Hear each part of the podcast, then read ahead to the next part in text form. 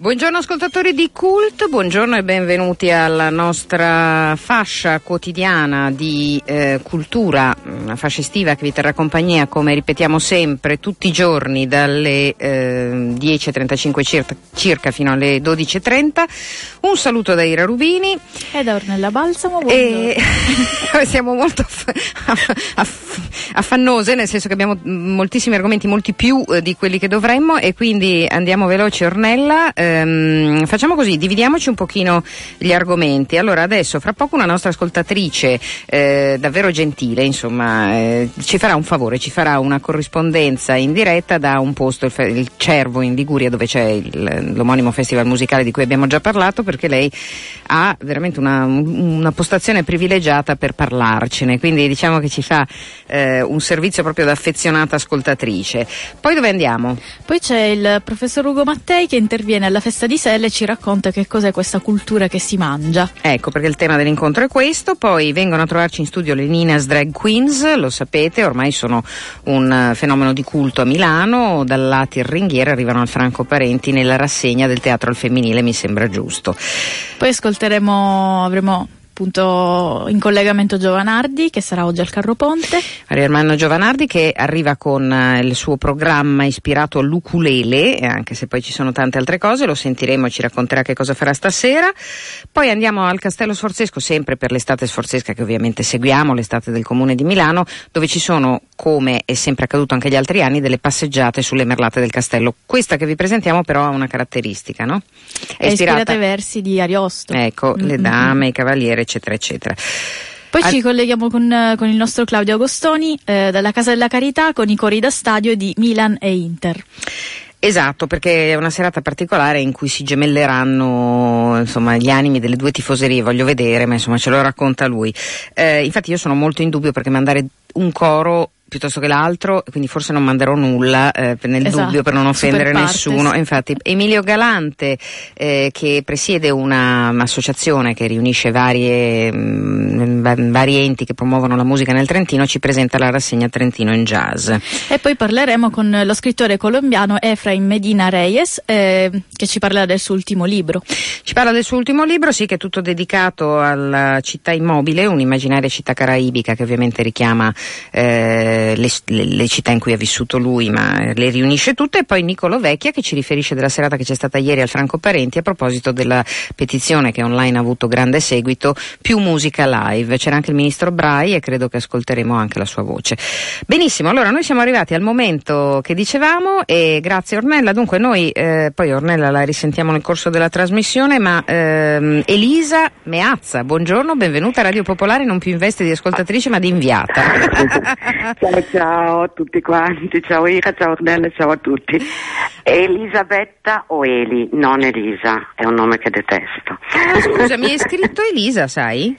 Ah sì? E cara mia, mi hai scritto tu Elisa. Era un abbreviativo, ma volevo, forse voleva essere o l'uno o l'altro. Va bene, so. allora correggiamo subito. Elisabetta Meazza, dunque dicevamo, da 50 anni possiede una finestra sulla piazza dei Corallini di Cervo, che è dove si fanno i concerti del esatto. festival musicale. Una specie di par- palco reale, diciamo, che ieri sera ha dato il meglio di sé, perché c'era la piazza con un'acustica perfetta, senza un filo di vento questa ragazza, perché nonostante abbia 30 anni ne dimostra 20, bravissima, una luna mastodontica sul mare, quindi il, la perfezione totale ed assoluta.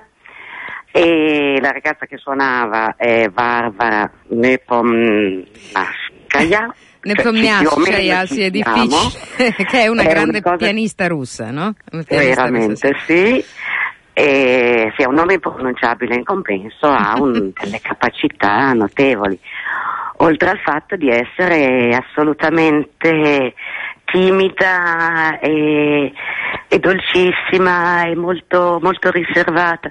Ieri sera prima che salisse sul palco abbiamo chiacchierato un attimo e mi diceva che lei è praticamente ha sempre suonato fin da piccola e ho detto vabbè ma la scintilla a un certo punto scocca, cioè quando è che ti è successo poi che basta, hai deciso che veramente devi fare la pianista?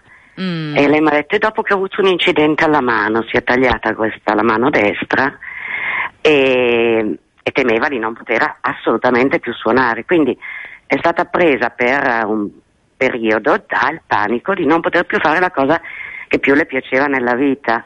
E dice avevo 11 anni e da lì eh, appena sono riuscita a capire che non c'erano gravi lesioni, che avrei potuto continuare a suonare, basta, non ho più smesso. Certo. E questa cosa secondo me è, è riuscita a trasmetterla molto bene perché poi ci ha fatto 4-5 bis, è stata affettuosa diciamo nei confronti proprio del, del pubblico.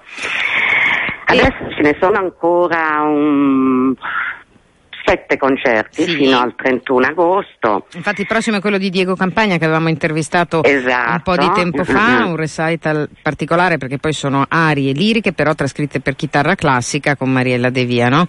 E, Sì, e poi c'è un bel concerto jazz ad agosto per esempio con l'I- l'Island Blue Quartet, poi Ramin del 5 Barami. agosto, esatto. Sì. E volevo chiederti una cosa Elisabetta, che, che è una cosa di cui abbiamo chiacchierato anche quando ci siamo parlate la scorsa volta. Ehm, dato Mm. che appunto tu hai questa, questa mh, posizione non solo fisicamente privilegiata, ma insomma sono tanti anni che conosci la città e segui il festival, ci sono, mh, non so, dei ricordi, degli episodi, degli elementi che ci vuoi raccontare di come andare? Perché so che è un festival molto amato da chi, da chi sta a Cervo o, ci va in È, vacanza. sì, sì, no, è una cosa che chi è da tanti anni che viene qui sente come Ah. una cosa propria. Proprio, eh, io con- quando ero più giovane contribuivo a mettere giù le sedie, a sistemare le cose prima che iniziasse e poi ai tempi eh, la, la biglietteria era sotto casa nostra, quindi sono- accadevano cose stranissime, tipo la signora che arrivava con i tacchi a spillo su questo acciottolato e se li spaccava, spaccava il tacco prima di arrivare giù e dovevamo ripararglielo all'istante o il fotografo che voleva la postazione un po' più in alto per riprendere meglio.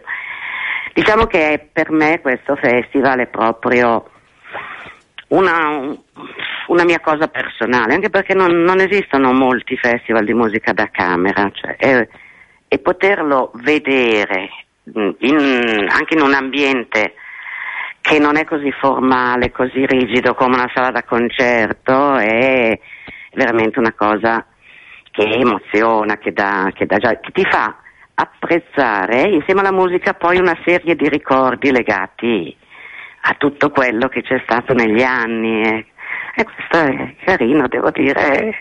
Comunque, chi è da queste parti a fare vacanza, io consiglio almeno una volta di provarla, come emozione vale, vale la pena. Ecco, allora dunque ci tenevamo a farvi sentire la voce di Elisabetta, insomma, che eh, ama evidentemente il luogo dove, dove si trova e ha sicuramente tanti, tanti ricordi legati, legati a questo festival, che è effettivamente un festival suggestivo grazie anche proprio al- alla collocazione in cui è. Dunque il Festival internazionale di musica da camera di Cervo, che come Elisabetta ci ricordava prosegue fino al 31 di agosto con ancora Sì. altre date. Eh, Elisabetta, eh, insomma, ci risentiremo magari per farci raccontare qualche altro concerto. Grazie davvero del tuo contributo. A risentirci. Grazie a voi, Ciao. buona prosecutio, ciao a tutti, ciao, ciao, ciao. ciao, ciao,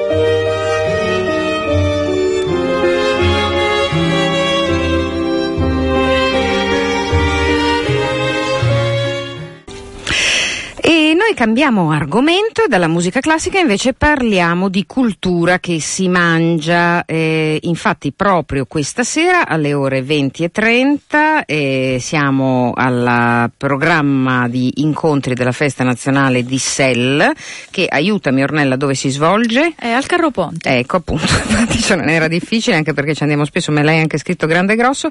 Dicevo, al Carro Ponte di Sesto eh, questa sera alle 20.30 un incontro con tanti ospiti. Il ministro Brai, lo dicevamo prima, ieri sera era eh, al Teatro Franco Parenti a parlare di più musica live. Oggi sarà invece proprio alla festa di Sell eh, per parlare eh, con tanti ospiti, tra cui Luca Gibillini, Bruno Arpaia che ben conoscete, Cristian, Cristian Caliandro, eh, Cecilia Delia e eh, il giurista e docente all'Università di Torino della California Ugo Mattei che gentilmente si è prestato ad essere nostro ospite per qualche minuto. Buongiorno, benvenuto. Benvenuto. Buongiorno a loro, buongiorno. Grazie per essere con noi. Dicevamo, eh, lei appunto ha una ampia eh, esperienza tra l'altro e ehm, ehm, diciamo sì, esperienza pratica di divulgatore, quindi diciamo che il contesto del Caro Ponte è un contesto anche popolare in cui ci sarà un pubblico che evidentemente sente parlare di cultura, eh, certo. ma magari non, non è abituato a sentire parlare come ne parlerete voi. Spieghiamo bene perché questo incontro si intitola La cultura che si mangia.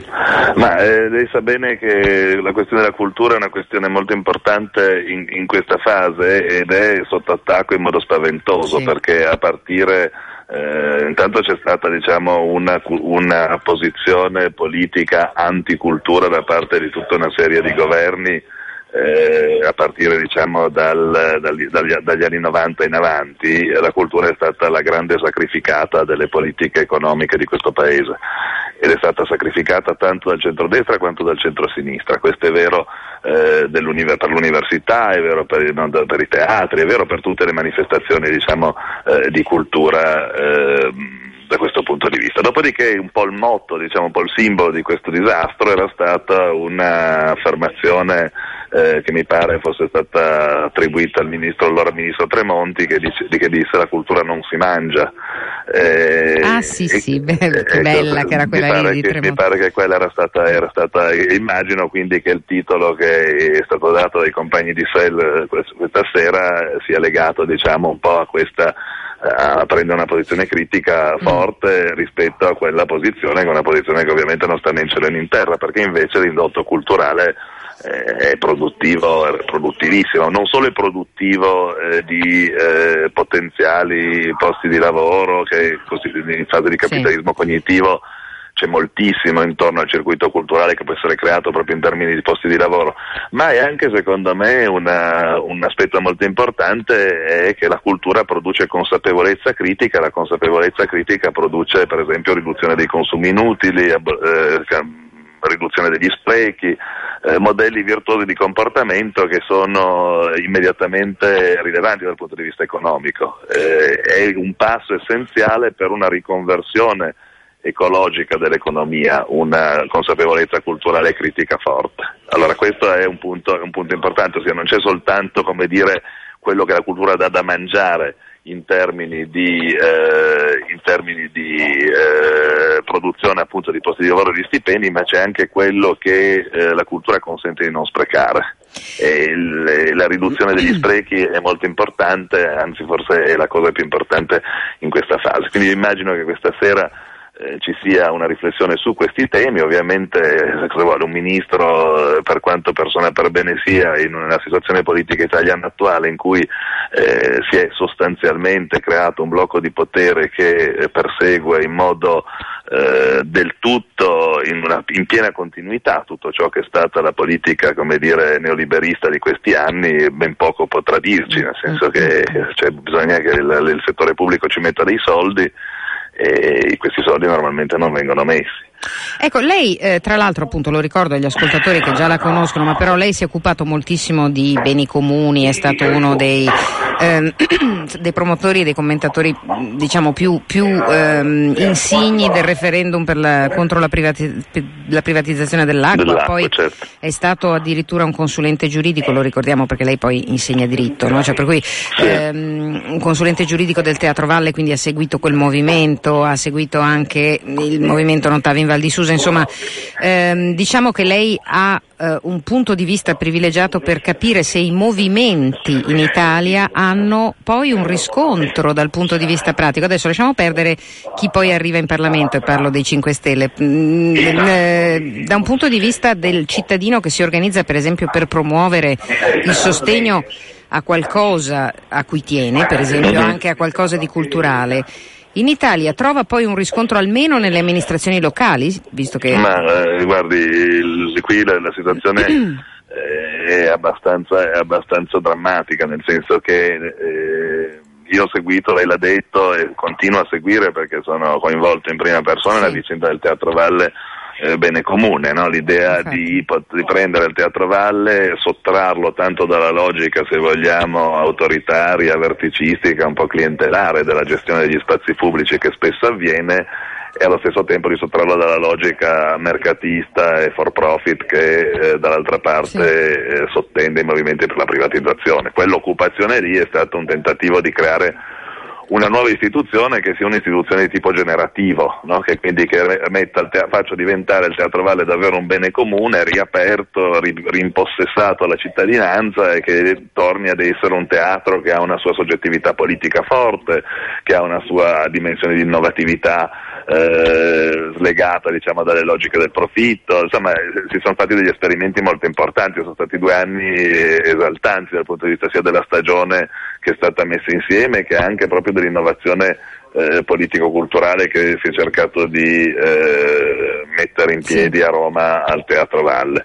Eh, finora il riscontro è stato nullo dal punto di vista delle, cioè voglio dire va benissimo perché almeno non sono stati sgomberati diciamo, ma molto di più di questo non è successo. Eh, sì. Quindi, eh, cioè, la mia domanda era proprio cosa resta ecco, del giorno, quindi, no? quindi, cioè diciamo, che, che, eh. diciamo, che, in una mm. situazione come il Valle non, stati, non, non, c'è stato lo sgombero e con, grazie alla generosità di tanti dei fondatori adesso si sono anche messi da parte i quattrini necessari per fare la fondazione, quindi la cosa verrà fatta. Poi certo che non possono andare avanti così le cose, a un certo punto ci vuole anche una presa di coscienza eh, diretta da parte delle amministrazioni che eh, la cittadinanza attiva che lotta per i beni comuni ha una sua soggettività politica che deve essere, deve essere incoraggiata.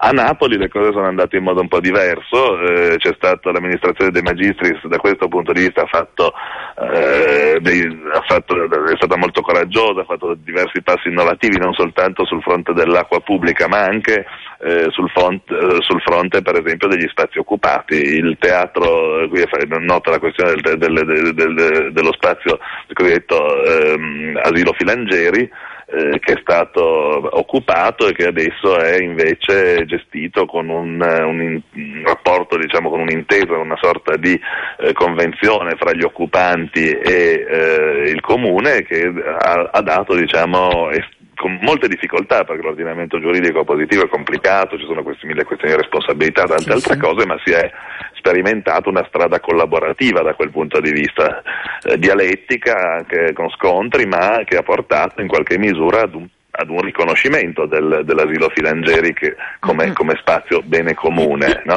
Eh, quindi si possono fare delle, delle sperimentazioni, sono sicuro che ci saranno altre città dove verranno fatte, adesso eh, noi contiamo molto su Messina per esempio, eh, a Messina c'è un, come sa, ha vinto questo sindaco sì. diciamo molto outsider, questo a Corinti, eh, che era un militante del No Ponte, eh, a Messina c'è stata un'occupazione di uno spazio vicino eh, al, al, porto molto bello che era il cosiddetto Teatro Pinelli, che poi ha subito uno sgombero, ci sono eh, tantissime eh, componenti della cittadinanza attiva che stanno dando vita diciamo, a questa esperienza del Teatro Pinelli, mm.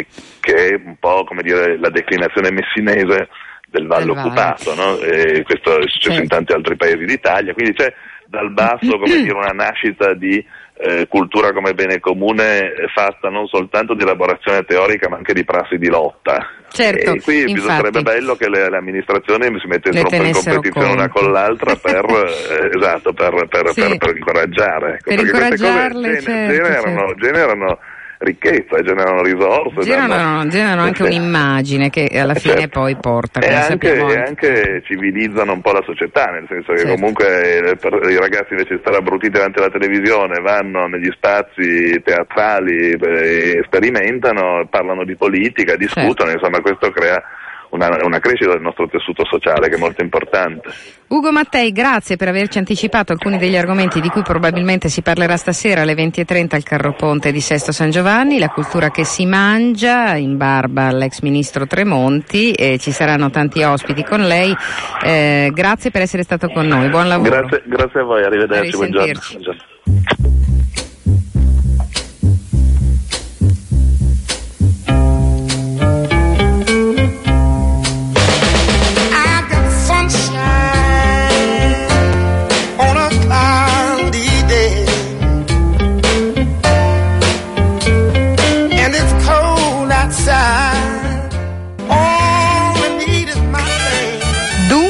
Dunque, allora noi eh, siamo felici di riaccogliere eh, a Radio Popolare, perché sono già stati ospiti varie volte, insomma, in varie circostanze, eh, uno dei progetti progetti, però insomma cioè, si, si, progetti fa subito fuori salone, forse non è il caso, insomma, cioè, per cui diciamo una delle realtà, e invece questo fa molto festa politica, insomma, cioè così via, adesso non so più come chiamarli, però vabbè, eh, il giardino delle ciliegie, cioè le Ninas Drag Queen, sono un oggetto di culto a Milano ormai, per chi le conosce, hanno creato un pubblico super affezionato, hanno preso quello che i trasformisti degli anni 70 che Radio Popolare erano di casa, li avevamo spesso ospiti, ehm, avevano creato a Milano con un pubblico che appunto non era soltanto quello consueto del loro genere, trasformandolo però in qualcosa di molto di più, in praticamente in un étude pour un vaudeville en travesti plein de paillettes, questo è il sottotitolo.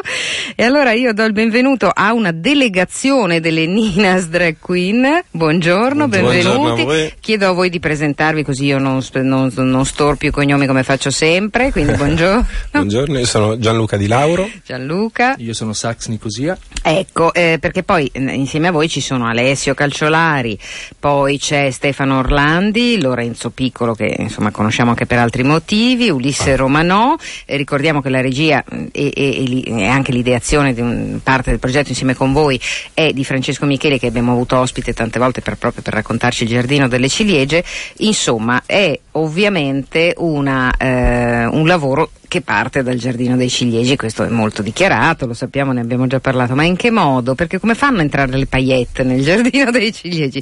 Non so chi vuole cominciare, Gianluca. Eh. Va bene, sì. Eh nasce tutto appunto da una suggestione di Francesco che ha visto in quest'opera una possibilità per noi di, eh, di toccare una, un mostro sacro del teatro e quindi di farci fare un salto in avanti rispetto a quella che tradizionalmente era una modalità di, eh, di scrittura e di messa in scena più legata magari a un genere di rivista. Ecco, invece con questa, con questa operazione passiamo alla, al teatro, tra virgolette, classico. Sì eh, però appunto grazie alla sua visione eh, poetica eh, che, che, ha potuto rendere possibile che delle drag queen interpretassero i personaggi mm-hmm. femminili del Giardino delle Ciliegie, eh, restando fedelissimi al testo di Chekhov, questa è la, mm. la cosa diciamo importante principale, importante, certo, perché comunque è una, un adattamento, una riduzione, qualcosa è stato ovviamente tagliato e l'operazione interessante è su, sui personaggi maschili che sono stati eh, relegati al ruolo di, di, coro necessario giusto per alcuni snodi narrativi, ma esterni, incombenti, cattivi, sono la minaccia che incombe sulle drag queen e sul giardino, e invece grande spazio all'universo femminile, a questi personaggi eh, che già come li scrive Chekhov sono, sono, si prestano ad essere. Delle drag perché hanno dei... De, de, de, già i vestiti. cioè, scusate, già i vestiti. Ecco, già i vestiti, perché non so, ehm, descriviamo un pochino chi sono i vostri personaggi. Sì, allora... Aspetta eh... che ti apro il microfono perché altrimenti... Ecco, così dovresti essere... Allora, i nostri personaggi, nel mio caso io interpreto Charlotta. Charlotta nel testo di Chekhov è la governante personale di Liuba, mm-hmm. della protagonista, è la sì. padrona di casa. Eh, nel testo originale Charlotta è un personaggio minore, però molto interessante perché lei non si sa da dove viene, mm. non ha un passaporto, non conosce mm. i suoi genitori, erano dei saltimbanchi, lei fa giochi di prestigio assolutamente improbabili. È un personaggio estremamente drag nella sua concezione, nella sua forma. E Francesco in questo allestimento, ad esempio di Charlotta, ne ha fatto una specie di, come dire, narratrice, di, eh, di donna che leggermente muove i fili. Infatti è lei che apre lo spettacolo, il monologo iniziale, le, le, le semplici parole che lei pronuncia sì. sono quasi un manifesto drag, no? dice io non ho un passaporto, eh. non so da dove vengo, non so chi sono e mi sento sempre una ragazzina, mm. sembra quasi un manifesto mm, drag. Mm, mm. eh, nel mio caso ad esempio abbiamo sostituito i giochi di prestigio che lei fa nel testo, allora l'estetica drag dice che la drag fa i labiali, fa i playback delle canzoni, eh sì. no? Eh sì, era eh, questo che ci insegnava. Nel nostro, in questo, nel caso di questo personaggio, lei è l'unica che oltre a fare i labiali insieme alle altre, canta. Mm Veramente. Veramente. Sì, infatti ecco. io canto. E il gioco di prestigio sta nel fatto che Francesco ha dato delle, mi ha fornito delle suggestioni, mh, dato delle suggestioni musicali di una base elettronica con violini, sulla quale io canto, cambiandole la melodia, ma mantenendo il testo, canto dei grandi classici della canzone italiana. Nel- Mhm. Nello specifico Volare, Mm. Il cielo in una stanza e Non sono una signora di Giordano E Bertè. Mm. beh, eh beh, come poteva mancare, come poteva mancare non sono una signora. Eh, chissà dove è finito Luca Magli, che appunto era venuto a rivelarci che era uno sto- storico, insomma, una storica drag, eh, però di parecchi anni fa. Ehm, appunto, però si sarà, comunque si sarà sempre sentita una ragazzina, sono sicura, quindi assolutamente non voglio insistere su questo concetto del passato. Eh, Gianluca, allora, dicevamo i vestiti. Plein de paillettes, eh, eh, Sì. mm, insomma, mm, Payet, che poi diciamo la costumista che è Giada Masi, ah, ecco, mm, lo spettacolo è stato realizzato grazie eh, al supporto insostituibile dell'Accademia delle Belle Arti di Brera, Mm. Eh, scene e costumi sono stati disegnati e realizzati dagli studenti, in particolare firmati da i costumi da Giada Masi e le scenografie da Clara Storti e Selena Zanrosso, Mm. che sono, eh, erano l'anno scorso studentesse del- dell'ultimo anno del biennio di specializzazione in Sì, scenografia ma teatrale. come sono? Come sono? Sì, sì. Ecco. Eh, sono, in realtà non, non c'è un grande dispiego di lustrini Insomma, e paillette. cioè io ho dei ricordi però di, di un grandeur Eh che sì, questo non sì, è, sicuramente. sì. Grandi decorazioni, Grandi fiori. grandi fiori. Il tema, sì, I il fiori il proprio fiore, un po' eh, Nilla. Pizzeschi in certi Perché momenti no? addirittura Sì, la sì. grande regina parlo della Nilla Pizzi giovane eh, non di quella che poi si vedeva negli No, anni no, 80 certo. imperversare Quella del, quella del teatro del Sanremo casino. primissimo certo, teatro sì. sì, eh. Sì, Grandi Fiori, che è il tema dominante, Sì. eh, e lo studio che è stato fatto su ogni costume per ogni personaggio, Mm. quindi ogni personaggio ha un colore dominante Mm. che viene poi declinato insieme a... quindi Charlotte Charlotte, ad esempio, è completamente verde, lei è la più floreale probabilmente. Sì, anche la gonna E iniziale. poi la è gonna è iniziale c'è questa gonna che ovviamente- giardino dei ciliegi. Sì, che Eh, è l'invidia di tutte le altre cinque, devo Eh, dire, me le hanno dette di tutti i colori quando Eh, ho fatto la prova cercano di costume. stracciartela in camerino Sì, me la, di me la di sminuiscono anche, mi dicono anche, beh sì, non è poi così bella, sembra molta verdura in realtà. È, è Invidia, parla l'invidia che è verde. Sì, anche perché lei ha tre cambi, noi zero. Cioè, Ma è non vorrei Beh, retroscena. Il tuo invece te Il mio invece è più dimesso, più modesto perché varia il mio personaggio, è una, è una donna difficile, eh, compressa e Combattuta. repressa, combattuta, insomma, Mm. e quindi anche il suo costume a livello cromatico è meno acceso degli altri, quindi un, toni un po' Mm. più non pastello, vedete i suoi occhi in questo momento di Gianluca mentre dice questa cosa Tony Pastello Ah! Eh, vabbè, eh, vabbè. però è giustissimo, Sì. mi, Certo. mi racconta nel modo, nel Sì. modo giusto, Mm. mentre eh, gli altri ovviamente seguono più i, i caratteri eh, dei Ad personaggi. esempio quello di. Liuba è di un rosso acceso, Eh di sì. un rosso passione. come, come è lei. Mm, eh, Eh, c'è- è più un po' shocking, eh, un sì, po' e lei più- è un po' più frivola, Sì, un po' più, più- un rosa, un rosa Mm. confetto. un po' più anni 80 Sì. come il suo imma- immaginario musicale, perché E poi c'è quello di Ania, della figlia di Liuba, della piccolina, che è giocato anche quello sui toni pastello molto tenui, questo azzurro. Eh, e poi c'è anche da dire che il trucco è stato personalizzato e studiato per ogni personaggio. e Beh, certo, come tutte le drag eh, Ogni di, eh, di sì. quelle, di quelle brave, insomma, Eh, hanno un'ora e insomma, mezza eh, abbondante beh, di accidentaccio, trucco. insomma, non è che possiamo. Eh, un'ultima domanda sul vostro Sì. pubblico. Dicevo prima che siete diventate, diventati, eh, diventato, diventata eh, un eh, fenomeno di culto, avete un seguito proprio come mh, succede anche in altri paesi con le drag che diventano. Io sto pensando per esempio alle drag di Sofia, che hanno un locale, eh, non è facile eh, essere drag a Sofia, cioè nel senso no. che comunque non è per, eppure hanno un locale storico sul corso principale di Sofia, che è uno dei più seguiti, eccetera, e alla fine è diventato un appuntamento consolidato, ehm, un pochino anche per gli stranieri che però non capiscono bene, ma soprattutto per eh, gli abitanti di Sofia che lo considerano uno dei loro patrimoni culturali. No? Cioè, quindi questo per dire, no? Cioè, perché poi appunto su- sull'omosessualità in alcuni dei paesi dell'est, insomma, eh, o comunque quella che può essere suggerita da uno spettacolo in drag, eh, non è che sia poi tanto rosea la situazione spesso. no? cioè in Russia per esempio lo sappiamo bene, ecco Eh, quindi vale la pena di ricordare anche questa cosa. E- e allora mi ricordo di aver visto lì uno spettacolo davvero storico che per loro era mh, per dire come potrebbe essere il Rocky Horror Picture Show Certo. ehm, per il festival che non è proprio soltanto in drag ma naturalmente l'affetto che c'era l'aveva portato avanti per anni ecco lì ci sono del- delle cose di questo tipo per questo dico il vostro pubblico che pubblico è? In realtà il nostro pubblico è un pubblico molto trasversale, eh, non è credo mh, legato a una questione di gusto di genere o di rivendicazione de- di ma- un immaginario come di un deve certo essere tipo. per uno spettacolo in drag no? Sì, Cioè, è veramente mh, abbraccia fasce di età molto diverse. Poi noi siamo nati nella realtà del Teatro Ringhiera, che è un teatro appunto che lavora molto con, eh, con le componenti sociali anche presenti Certo, sul certo. quartiere. Noi abbiamo attirato comunque tutti, da- dagli anziani ai Sì. giovani, alle Mm. coppie. mh, il nostro, credo che mh, se c'è qualche cosa di sorprendente nel, nel nostro modo di fare eh, teatro che ha avvicinato queste, queste persone è proprio anche scoprire che la drag queen forse non è soltanto quell'accezione a cui siamo abituati un po' da, da- da quelle icone drag queen un po' più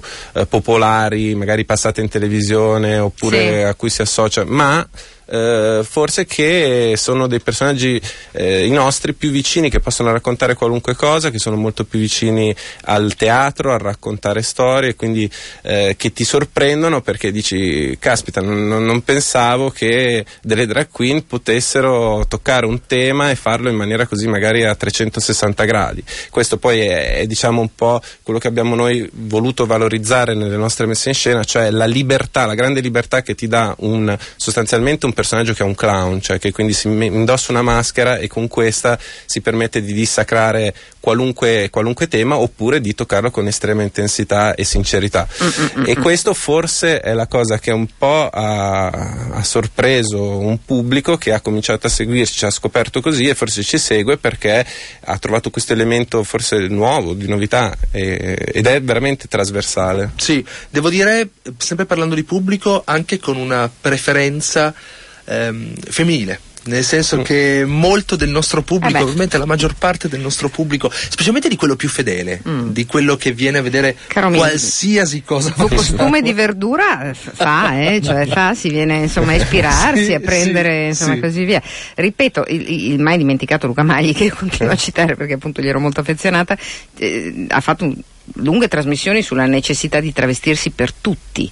Mm. Cioè, travestirsi per tutti è terapeutico, Sì, lo consigliava a tutti e gli ascoltatori erano d'accordo già allora e parliamo degli anni Ottanta. Quindi ehm, Confermiamo, perché anche nella nostra attività eh. di laboratorio Sì. abbiamo sperimentato questo su- Mm. sulle persone che vengono, cioè che comunque è, una- è un atto in sé liberatorio, creativo, Fantastico sì, travestirsi, meraviglioso. ritorni bambino, ma poi Certo, comunque un insomma gioco. c'hai una serie di cose, puoi fare la donna, puoi provare le scarpe coi tacchi, puoi fare le cose, insomma puoi fare mille cose E come? Che, vog- che vogliono dire quello che vuoi tu, quindi senza attribuirgli niente di particolare, ma poi del resto se si pensa al fatto che ogni tanto in certe feste popolari questo viene concesso anche a chi deve essere un super macio oppure una donna per bene, eh, vediamo che le radici sono antiche no? del travestimento, antichissime, quindi insomma adesso siamo andati un po' sull'intellettuale, invece non bisogna, continuiamo a parlare del fatto che appunto vi stracciate le vesti l'una con l'altra, come è giusto che sia, vi fate i dispetti, dobbiamo avere un po' questo immaginario così da, da- da camerino, insomma. Niente di più vero. Niente di più vero, specialmente per quanto riguarda quella famosa ora e mezza di trucco. Ecco. È lì che succede uno spettacolo alternativo. credo.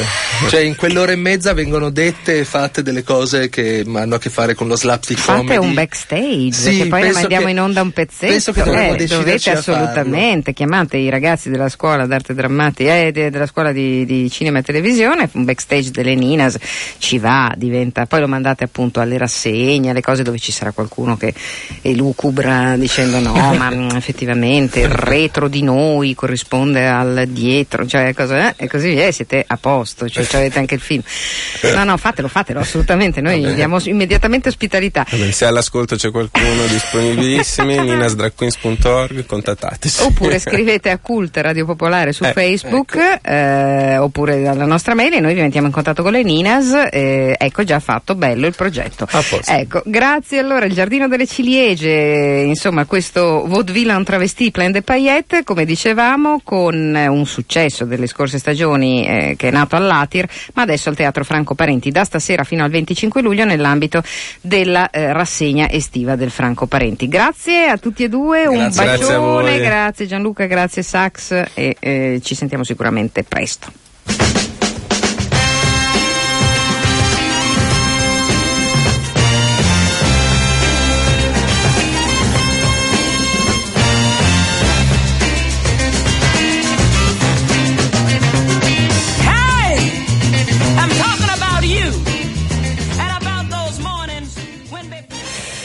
Lasciamo Esther Marrow, Baby That's What I Need, l'avete riconosciuta e passiamo invece a un appuntamento che sicuramente tanti ascoltatori hanno deciso di seguire questa sera, ma noi eh, volevamo ricordarvelo in modo più specifico. Questa sera alle 21.30 eh, al Carro Ponte di cui abbiamo parlato per l'incontro che ci sarà alle 20.30 poco fa, sempre nell'ambito della Festa Nazionale di Sinistra, Ecologia e Libertà, People Have the Power, eh, il concerto di Mauro Ormano Giovanardi col Sinfonico Honolulu eh, e la presentazione del nuovo lavoro discografico Maledetto colui è solo, colui che è solo.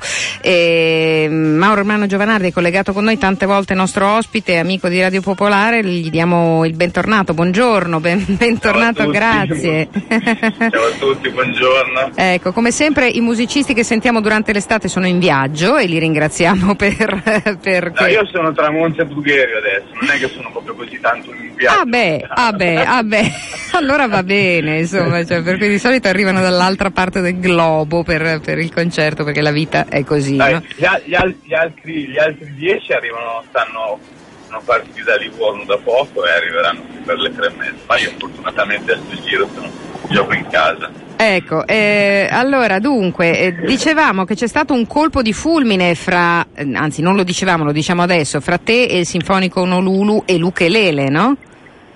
Eh sì, guarda, è stata, è stata una cosa che mi ha preso così tanto e nonostante abbia praticamente finito, avevo scritto il nuovo disco inediti miei, eh, diciamo che non ho, non ho resistito alle tentazioni. E questo- ho iniziato a lavorare a questo progetto, pe- avevamo in ballo questa cosa ed era un progetto così, una sorta di divertissement, avevamo deciso di fare 4-5 pezzi, prima o poi lo facciamo, per cui inizio anno ho iniziato a rifletterci, a pensare un po' bene su questa cosa che, che era lì nel cassetto. E niente, ho iniziato a lavorarci, a pensarci a come poteva essere, mi accorgevo che man mano che sceglievo i pezzi, che me li immaginavo, che ce li immaginavamo tutti insieme, insomma, potesse venire davvero una cosa molto bella, molto potente, per cui da che dovevano essere 5-6 pezzi, erano 16 de- che stavamo facendo la preproduzione, per cui mi sono tra- praticamente trasferito per tre mesi in Toscana, prima un mese a Livorno per fare la preproduzione e gli altri due Pisa, dove l'avevamo registrato Sì. e ho, e ho rimandato tutto praticamente, mi sono davvero buttato anima e tantissimo cuore eh, in questo lavoro e per cui sono molto contento perché era partito davvero come una sorta di divertimento, è vero ci stiamo togliendo un sacco di, di soddisfazioni belle, insomma bei concerti, belle, Mm. bellissime recensioni, il pezzo l'hanno, l'hanno passato molto in radio, per cui insomma bello che per un lavoro così appunto partito quasi per gioco e poi invece è Poi- venuto fuori qualcosa di speciale. comunque è così, quando non hai, non hai troppe pressioni, non hai, cioè, ci butti dentro veramente quello che vuoi fare. Io me lo sono coccolato e, e nutrito tantissimo questo disco perché ci sono finiti dentro pezzi che avrei potuto fare da un sacco di tempo, alcune altre cose che avevo nel cassetto. Eh, davvero ho realizzato che poteva diventare un piccolo gioiellino man, man mano che ci lavoravo e ho detto beh a sto punto non è più solo un divertimento, per No. cui abbiamo lavorato veramente tantissimo. anzi devo dire che di tutti i dischi che ho fatto questo è quello che è, è- è- il disco più complesso che ho fatto in- nel tempo più compresso Sì. che ho mai fatto, nel senso che appunto quest'anno eh, già eh, appunto doveva uscire questo, poi a fine ottobre dovrebbe uscire tutto il progetto, quello del Certo, quello- Hotel, e poi i primi dell'anno il mio disco, per cui eh, niente, per cui eh, doveva, doveva uscire assolutamente adesso. Ascolta, un'ulti- Eh. un'ultima domanda a proposito di questo, di questo lavoro, poi naturalmente ci sarà occasione nei prossimi mesi, come facciamo sempre, di parlare in dettaglio di tutto quello che fai. Ehm, mi interessava sapere due cose. Da un lato, eh, che rapporto hai con quei brani che sono dei classici all'interno del disco, cioè De André, Buscaglione, Celentano, eccetera. Insomma, con, con quale criterio poi li hai scelti? E l'altro, eh, cosa ti piace dell'ukelele come strumento? Ma cosa mi piace dell'ukulele come strumento è che fin dalle prime, insomma, dalle prime volte che abbiamo provinato certi pezzi, eh, la cosa interessante è che nonostante tu suoni esattamente lo stesso pezzo, cioè stessi accordi, stessa struttura, ti cambia naturalmente veramente lo scenario che hai davanti, eh, il paesaggio. Eh, come dicevo, anche i pezzi un po' più oscuri. Certo, diventano eh, in qualche modo più, mm, più eh, acquistano un'altra luce, certo. eh, c'è, c'è sempre un piccolo raggio di sole che È vero. spunta, non so. E poi, e poi è affascinante proprio il suono, così Mm. particolare questo. Per i pezzi, guarda, eh, ho visto Nina volare, era da, da quando è uscito Anime Salve, perché Certo. dal 96 che l'avrei voluto fare non trovavo una collocazione Mhm. e un vestito adatto, perché insomma poi alla fine queste cose contano molto. Eh, il pezzo, non so, Livorno, anche questo è un pezzo che già i ragazzi facevano, io avrei voluto fare da un sacco di tempo. Eh, figurati, Noi Duri era un pezzo che io amavo tantissimo e dissi un po' di anni, un po' di anni fa a Roy Paci. Detto, secondo me dovresti farlo con gli Aretusca perché potrebbe essere una cosa mm, Mm. molto molto divertente. Lui dice, ah bella bella, poi non l'ha mai fatto per cui...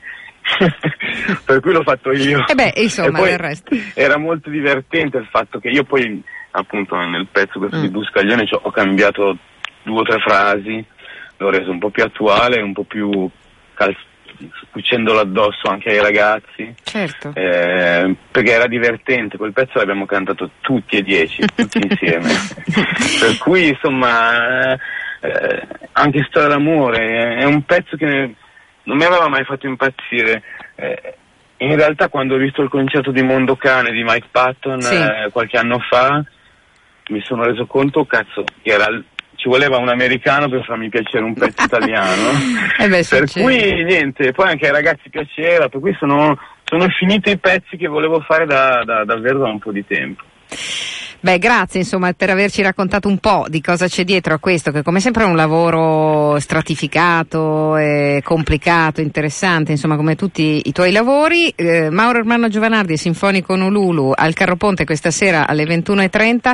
Buon concerto, ci risentiamo presto, grazie. Ciao, grazie, ciao, ciao, a tutti, ciao, ciao, ciao.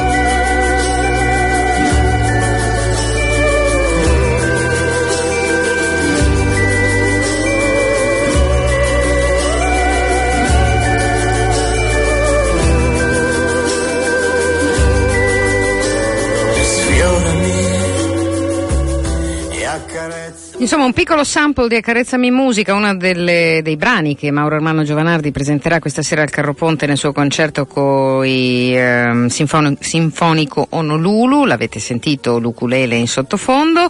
Noi ci prendiamo un piccolo spazio per la pubblicità e torniamo subito dopo.